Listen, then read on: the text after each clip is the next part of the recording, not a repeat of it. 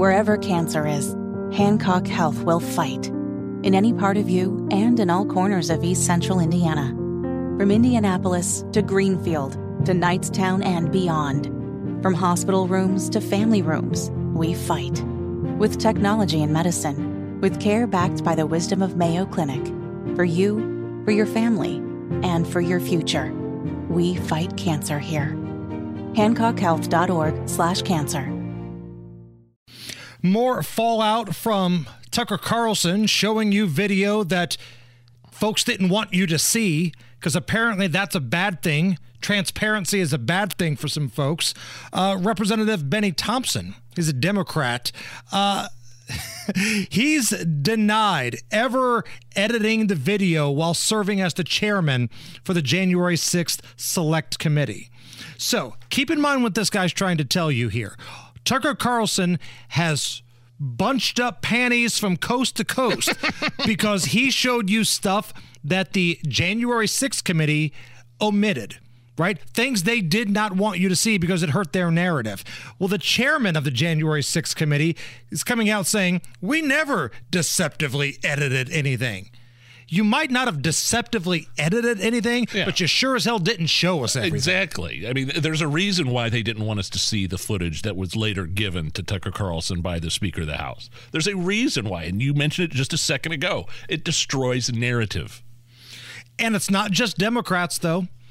There are some Republicans. Oh, yeah. There are some swamp monster establishment Republicans that hate Tucker Carlson showing you what you're not supposed to see.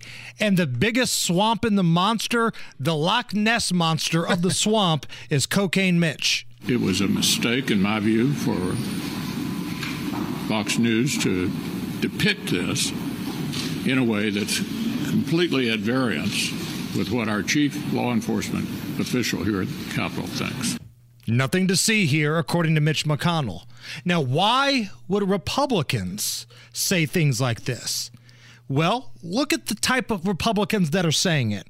These aren't Freedom Caucus folks.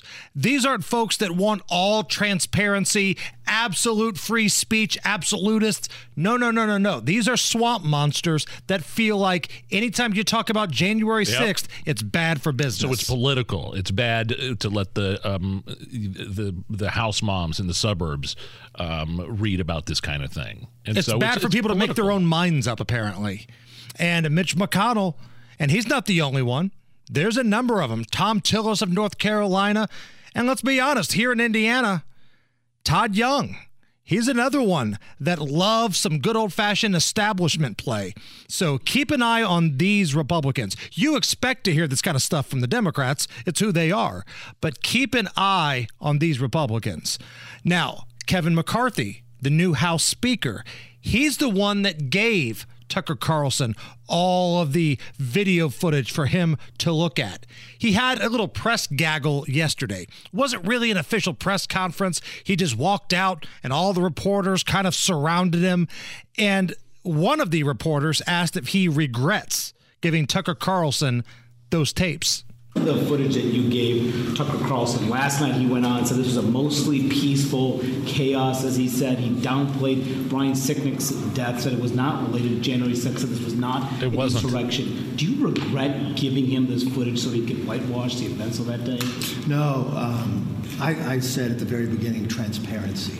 And so what I wanted to produce for everybody is exactly what I said, that people can actually look at it and see what's gone on that day and listen to the way some of these questions oh, are framed. Yeah, are being yeah, framed. Just, yeah, I mean, uh, uh, Brian Sicknick. No police died on January 6th. Are you okay with whitewashing what happened on January? Is 6th? that what he was doing? Because I believe the January 6th committee was doing the complete opposite. And there certainly wasn't an insurrection. You'll never get me to believe that.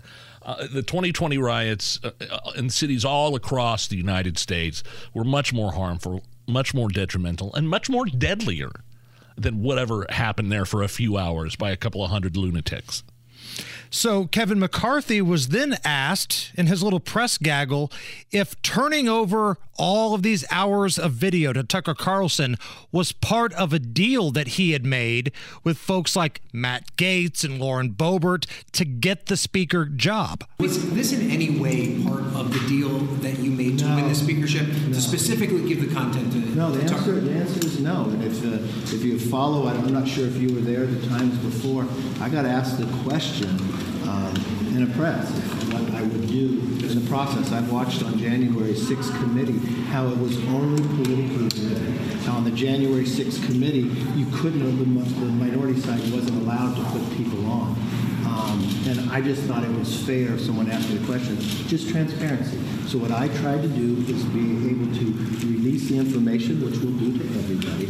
I worked with the Capitol Police. I asked them for any clips on the way that they had concern with the security level. Only one of the clips did, and we were able to change that. An interesting thing the Capitol Police told us when we went through this is that January 6th never asked them about that, the security.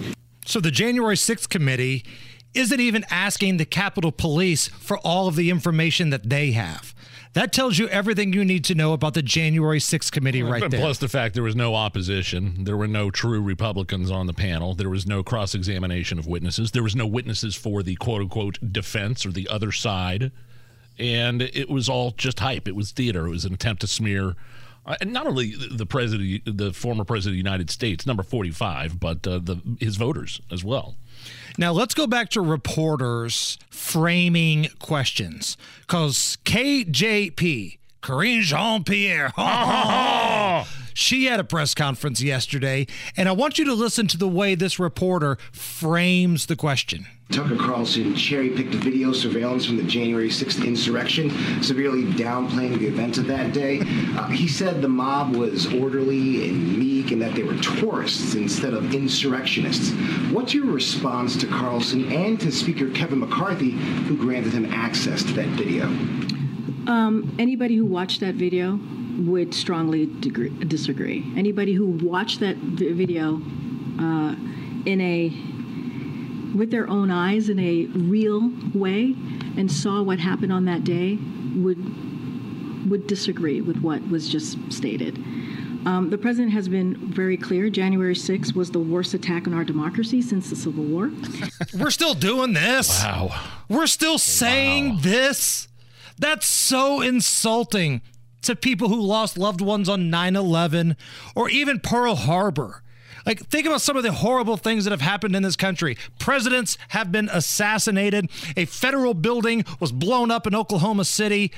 But yet, they're still going to say that what happened on January 6th, where a dork in a Viking helmet ran through the halls, was the biggest threat to our democracy.